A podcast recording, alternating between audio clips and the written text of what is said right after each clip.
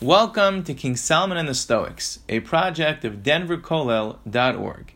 In this episode, we're going to discover Solomon's keen insight into the concept of intuition, into the power of the subconscious mind, into the ability to really come to intimate knowledge of a subject, so much so that you begin to see the concepts, you begin to see the patterns wherever you look. You begin to really feel it in your bones. This is a level of knowledge, a level of inspiration that allows a person to really, develop their potential, to really bring forth what's deep within. Because when we connect with our knowledge, when we connect with our expertise, and in a superficial way, there's a barrier, there's a gap between our deepest essence and the subject that we know or the area of our expertise. But when it comes to deep intuitive knowledge, to intimate knowledge, to the power of the subconscious, when we get to that point, the knowledge and the expertise becomes one with our personality. It melds into this harmonious whole. And what we bring forth to the world on that level is of a completely different quality, of a completely different power. We unleash the deep and enduring, strong power we have within. It flows forth like a river, like an unstoppable river of creativity. We can bring forth to the world. We can give to others. We can inspire others. We can inspire ourselves. But how do we tap into this? Solomon has an incredible insight. But before we get there, we first need to define knowledge in the Torah sense. Two steps of this we've discussed in the past, and the focus of this episode will be mostly on Da'at, on this level of intuitive knowledge, of intimate knowledge. The first step of knowledge in the framework we're going to discuss in the next few moments is Chachma, is the first spark of inspiration. Perhaps it's something you read, perhaps it's something you saw. In the world around you, you interacted, a behavior you noticed in someone else. But there's an idea that sparks in your mind. It's not clear to you what that idea exactly is. It's not clear to you how that idea can be applied. But you have a spark of knowledge, you have a spark of inspiration, and you sense the depth, you sense the essence of whatever it is that's inspiring you, but you can't quite put your finger on it.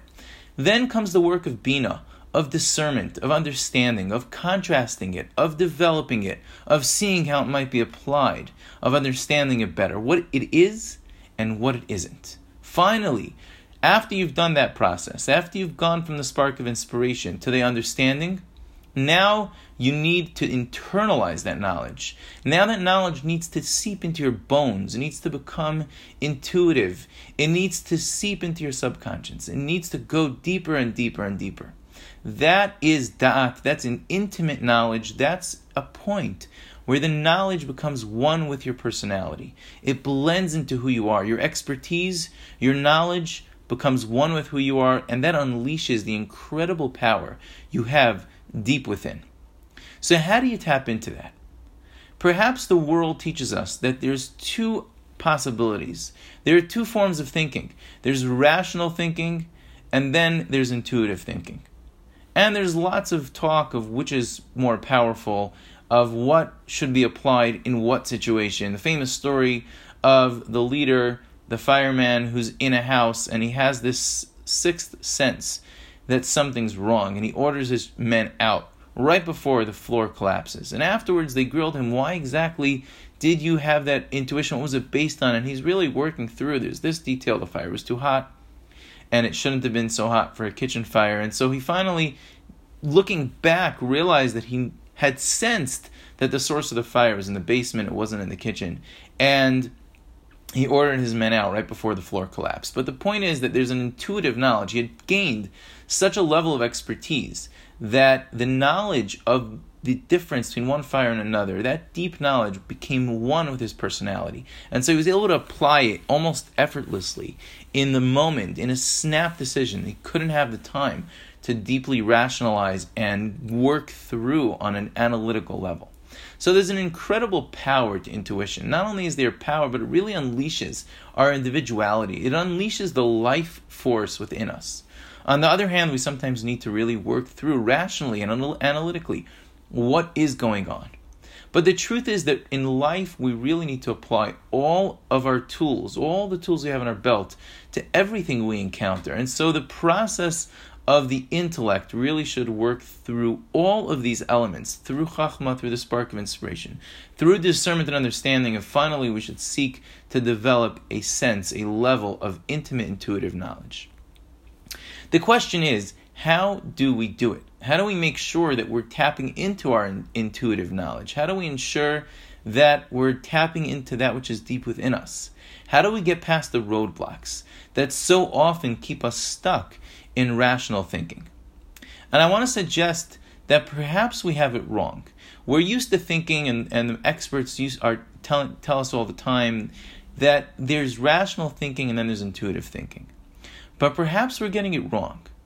Perhaps we always have intuitive thinking. We always have a certain sense of intimate knowledge of whatever thinking, whatever thought processes we're engaging with. But perhaps the intuitive thinking can take one of two paths. It can take one of two, can paint one of two pictures. It can either be positive or negative. It can either be growth-oriented or limiting. Solomon, in verse 5 of Ecclesiastes, Kohelet chapter 8, tells us about knowledge of evil. Knowledge of evil. When Adam sinned, he brought into the world a mixture of good and evil knowledge. Knowledge, again, the word da'at refers to intimate, intuitive knowledge. This tells us that it's possible to have intuitive knowledge on an evil level. What does the word evil mean? As we've explained in the past, the Hebrew word for evil is ra, which means cut off, something that doesn't come together, it doesn't reach the destination, it doesn't fulfill the ultimate purpose. It may check off 5 of the boxes, but it doesn't get you anywhere near the end goal of 10. It only gets you halfway there. It's evil in the sense it's cut off. It doesn't get you to your destination. That's what it means to know evil. It means that your point of intimate knowledge, your point of intuitive knowledge, where your subconscious dwells, is at a point where things are cut off. It's at a point where things are not coming together. It's at a point where you don't see the ultimate purpose. You don't see the harmonious whole. You don't see the plan. You don't see the pieces of the puzzle blending together to create the beautiful picture that they can create. That is what it means, perhaps, to know evil. The intimate, the intuitive knowledge, the subconscious is stuck in a place of brokenness. So we always have a connection on some level to intuitive knowledge, but sometimes that traps us in a prison of brokenness, in a prison where we don't see where the road leads. But there's a way to unlock the key to powerful intuitive thinking. There's a way to center the subconscious mind, there's a way to center our deepest, innermost being on a place of goodness, on a place where there is a harmonious whole, where the path leads somewhere, where we see the big picture coming together. How do we do that? Solomon tells us the secret. Verse 5 reads, "One who guards a mitzvah, one who guards a good deed, a good character trait, will not know an evil thing, an evil manner." Because one who guards a mitzvah, one who guards a good deed, is connected, is centered around something good. If a person creates a good habit in their life, if a person becomes obsessed with kindness, with Torah study, with knowledge seeking, with prayer, with serenity, with giving, with kindness, with just being open and looking to see the need of the other, of being loving, of being caring, if a person becomes obsessed with just one of any of these elements, or one of the so many other possible good character traits, good midos or mitzvos that exist, if a person becomes obsessed with that and his life becomes centered around that, it's a process, it takes time. But slowly we build up a relationship with that good deed, and that becomes our core. And if we feel, if we've gone a day without touching base with that core, we feel like we're missing something. And so we push ourselves to make sure, we're connected to that core, to that center that we've developed. When we do that, when we give, for example, we start to see that things work. We start to see the flow. We were given something that we now have the ability to pass on to someone else. And they can pass that gift to someone else. They can pass that smile, that inspiration, that encouragement, that love to someone else. We start to see the flow. We start to see the harmony in all of reality. We start to become connected to a point of goodness, to a point where things come together. Our intuitive, our subconscious starts to develop a point of positivity, a point of seeing the greater picture. And when we do that, when we're centered around an intuitive, intimate knowledge of good, then the sky's the limit. We've started off on the right step, because there's a deep secret that Solomon is hinting to us, which he goes on to explain in the last words of this verse. But first, let's get into the concept before we get into the details of the verse and the wording. We've explained thus far that there's a concept of Chachma, of inspiration, that is yet defined, and then there's a process of defining it. And finally, there's a process of identifying with that and really internalizing it. But the truth is that that same process works in the reverse as well. And we really need to work the system in both directions. What do I mean? In the reverse, a person starts with intuitive knowledge. They wake up in the morning, they're born into a world.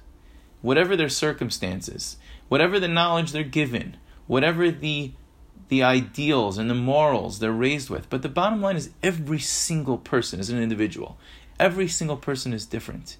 And every person has this deep inner core, this deep sense of right and wrong, this deep sense of aspiration, this deep sense of ambition, this deep sense that they can accomplish in the world. And that is something that really transcends the spark of inspiration, because it can be dormant.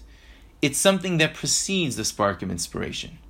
But it's there, deep within each and every one of us. If a person is centered around something good, if a person builds good habits in their lives, or takes even one good deed to become obsessed with, to own, the person taps into their inner core. They tap into their deep intuitive knowledge of something that really transcends the spark of inspiration. They have a sense of where they're heading. They have a sense of where they could contribute. And when they start with that, they can work their way up in the reverse. They can start to say, well, where can I kind of center? Where can I apply? What piece of information? What area of expertise? What concept can lead me forward, can develop that deep inner intuitive knowledge of mine?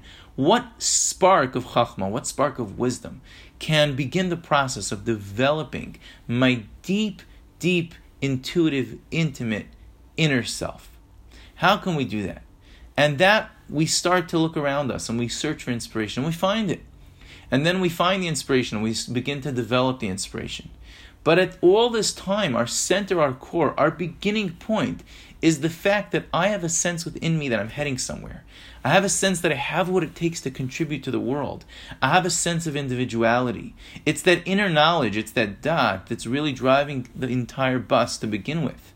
I take that to inspiration. I take that to development, to discernment, to understanding. And finally, after I followed through the process of understanding, since I was centered to begin with on the level of intuitive knowledge, on my true individuality, at that point, it comes full circle. And where I started comes back to the finish line. I started with deep intuitive knowledge. I developed it into a concept. I developed that concept, I defined that concept, and now I'm back at the point where I know who I am, I know what I could contribute, and I go for it, and I bring forth the true life that each and every one of us have within. There's no person that is not capable of greatness. And we see this time and time again. You know, we'll hear someone say, you know, when so-and-so is on, you know, they can accomplish. The sky's the limit. And the truth is, it's true about every single person. When they're on, the sky's the limit. They can do so much good. We just need to be on more often than not. And the way to being on more often than not is to begin with the core, to begin with our inner center. When we are attached to something good, we allow that inner center to flourish, to develop. And so Solomon says, one who knows a mitzvah, one who guards a mitzvah, will not know evil. And then he goes on to say, in a time and judgment, the heart of the wise person will know. But in the Hebrew, it's written in the reverse.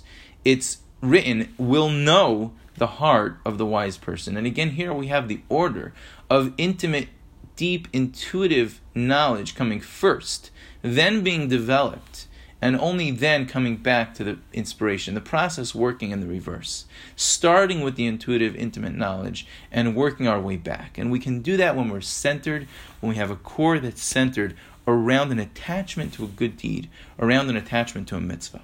Solomon goes on to say in verse 6, For everything in the world is a time and a judgment. Time, we discussed in a previous episode, relates to the fact that there's a flow to life and we need to let go. We need to let it flow through us. We need to just let it happen.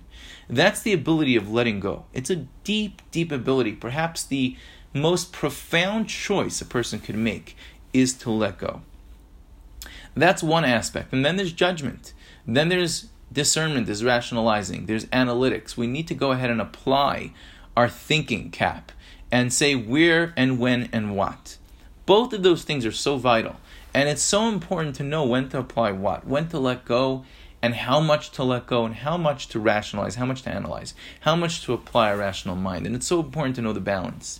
And again, the way to know that balance, Solomon said in verse 5, is when we're attached to a mitzvah, when we're obsessed with a good habit.